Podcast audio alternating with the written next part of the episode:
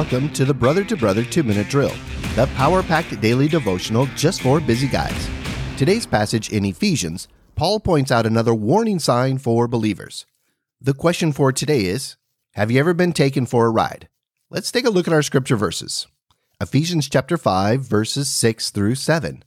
Let no one deceive you with empty words, for because of these things the wrath of God comes upon the sons of disobedience. Therefore, do not become partners with them. The Apostle Paul is concerned with his contemporary church family for following the Gnostics, who claim they had, quote, special knowledge. With the message, go ahead and indulge your earthly desires, God is only concerned with the spiritual realm. Of course, Paul also had to deal with many compelling false teachers who were trying to build their own following. He gives this timeless warning to believers of the truth let no one deceive you with empty words. I know for most of us guys, we feel pretty confident we can spot a con or sniff out something fishy. Yet we all get taken for a ride occasionally. Have you ever bought something with slick packaging or compelling advertising and only after you forked out $19.99 or more and tried it out you realized it didn't deliver on its promises? Maybe you've taken your vehicle into the shop and paid hundreds of dollars for a repair that you weren't sure you even needed like me. I had no idea blinker fluid could cost so much.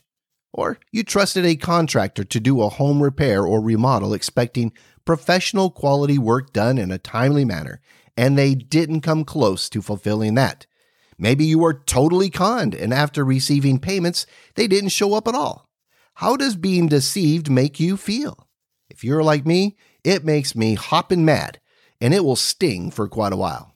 Today, many are being deceived by empty promises of, quote, truth to live by. And a lot of it certainly looks good, sounds good, and promoted by smart, good looking people. Some claim divine, quote, special knowledge using Christian phrases we are all familiar with and a compelling message. Yet, when tested by Scripture, its slick packaging is stripped away and the message falls short of the claimed promises and lacks truth. Don't be deceived by empty words. Thanks for listening. Check out the show notes to connect and support Brother to Brother. Join me tomorrow as we continue our devotional study through Ephesians.